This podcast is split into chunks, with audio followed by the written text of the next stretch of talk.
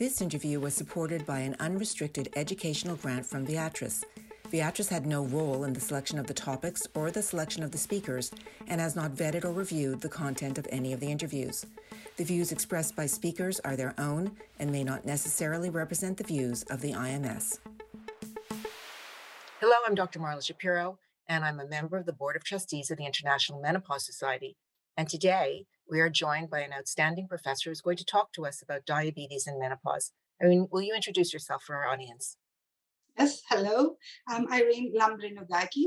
I'm professor of endocrinology in the National and Kapodistrian University of Athens, Greece. I'm scientific director of the European Menopause and Andropause Society, and I'm editor in chief and journal Maturitas. Thank you for joining us. We're talking about diabetes. So, firstly, for a global perspective of diabetes around the world, what do we know? Well, diabetes is a very common chronic disease which affects approximately 10% of the adult population worldwide. The majority of diabetics have type 2 diabetes.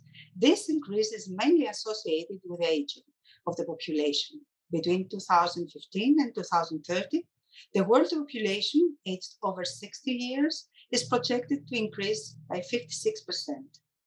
Furthermore, the increase in the prevalence of diabetes is associated with the high rates of obesity in the Western countries. This data suggests that the number of postmenopausal women with diabetes will grow substantially during the coming years. So, if we look at the relationship between menopause and diabetes, as you mentioned, how does that change it? Menopause is the permanent cessation of menses due to oocyte depletion. This results in a decrease in endogenous estradiol. During this decrease, during the transition to menopause, women undergo metabolic and biochemical changes which increase the risk of diabetes. The major change is an increase in body adipose tissue, which occurs mainly in the truncal region, affecting visceral fat. Clinically, these changes are apparent as an increase in waist circumference by a mean 4.5 centimeters, according to a recent meta-analysis. Menopause is also associated with a decrease in muscle mass and a significant reduction in energy expenditure. This is mainly from fat oxidation, which favors an increase in total body weight without major changes in energy intake. These body composition changes increase insulin resistance, both in liver and in muscles. There is also experimental evidence that estrogen depletion can compromise pancreatic uh, beta cell function, affecting thus the insulin production. In summary, menopause alters body composition and increases insulin resistance, which in predisposed women increase the risk of diabetes type 2 later in their life. Now, what about if we factor in women with premature ovarian failure or early menopause? How does that impact? Premature ovarian failure is the cessation of menses before the age of 40 years. This is a condition that affects approximately 1% of the female adult population of reproductive age. There is substantial evidence that these women are at a high risk of developing diabetes later in their life. In a recent meta analysis, of 13 clinical studies, those women with premature ovarian insufficiency had a 50% higher risk of incident type 2 diabetes compared to women who experienced menopause after the age of 45 years.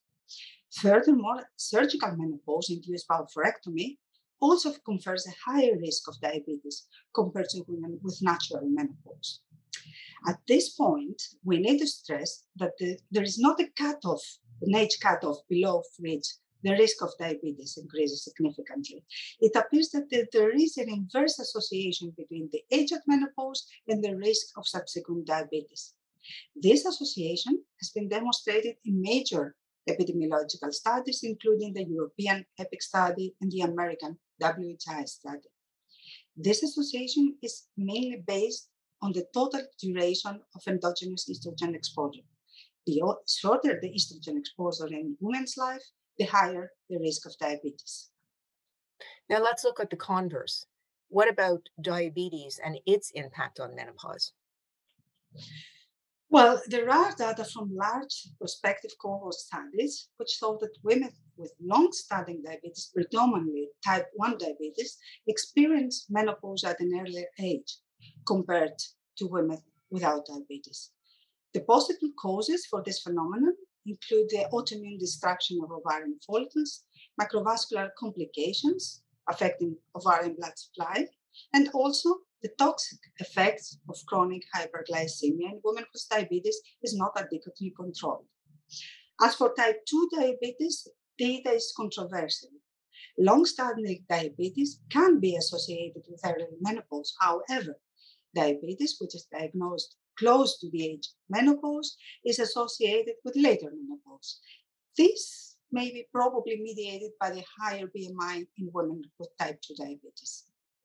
So, as women are entering menopause, what strategies can they use to reduce the risk of acquiring diabetes?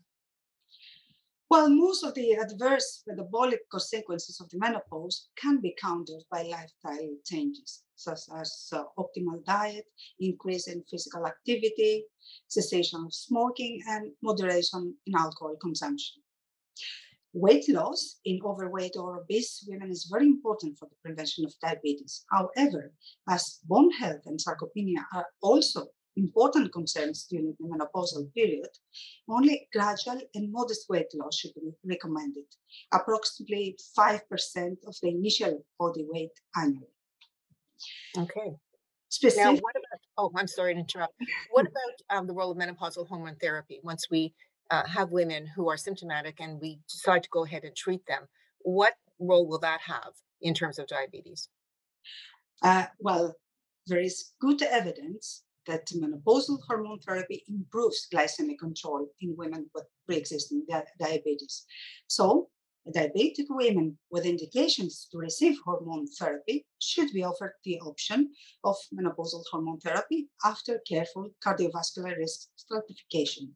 This is performed to exclude women at very high risk of cardiovascular disease.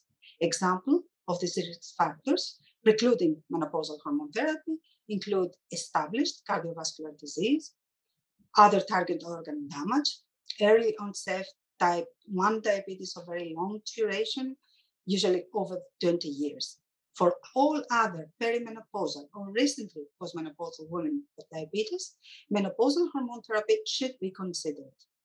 Right. As these women usually have coexisting cardiovascular risk factors, such as obesity or hypertension, the transdermal route is preferred as it is associated with a substantially lower risk of thrombosis. Furthermore, a metabolically inert progestogen should be used in these women with intact such as micronized progesterone or dydrogesterone or low-dose oral or transdermal norethisterone. Now, in terms of diabetes itself, is the medical treatment of diabetes in postmenopausal women different compared to the general diabetic population? Well, most women with type 2 diabetes in menopause will require pharmacological treatment. So the choice of the appropriate medication should follow the general guidelines. However, special consideration should be given to the effect of each medication on body weight, and this is a crucial factor for women entering the menopause. Metformin, for example, has a neutral or a slightly beneficial effect on body weight, while the newer medications such as sodium glucose transporter 2 inhibitors or GLP-1 receptor agonists can more potently reduce body weight. Furthermore, as menopause is associated with bone mineral density decline, medications that increase fracture risk, such as the glitazones, should be used in with caution in these women. Well, this has been so interesting. Thank you so much for joining us today and bringing us up to date on diabetes and menopause. Thank you.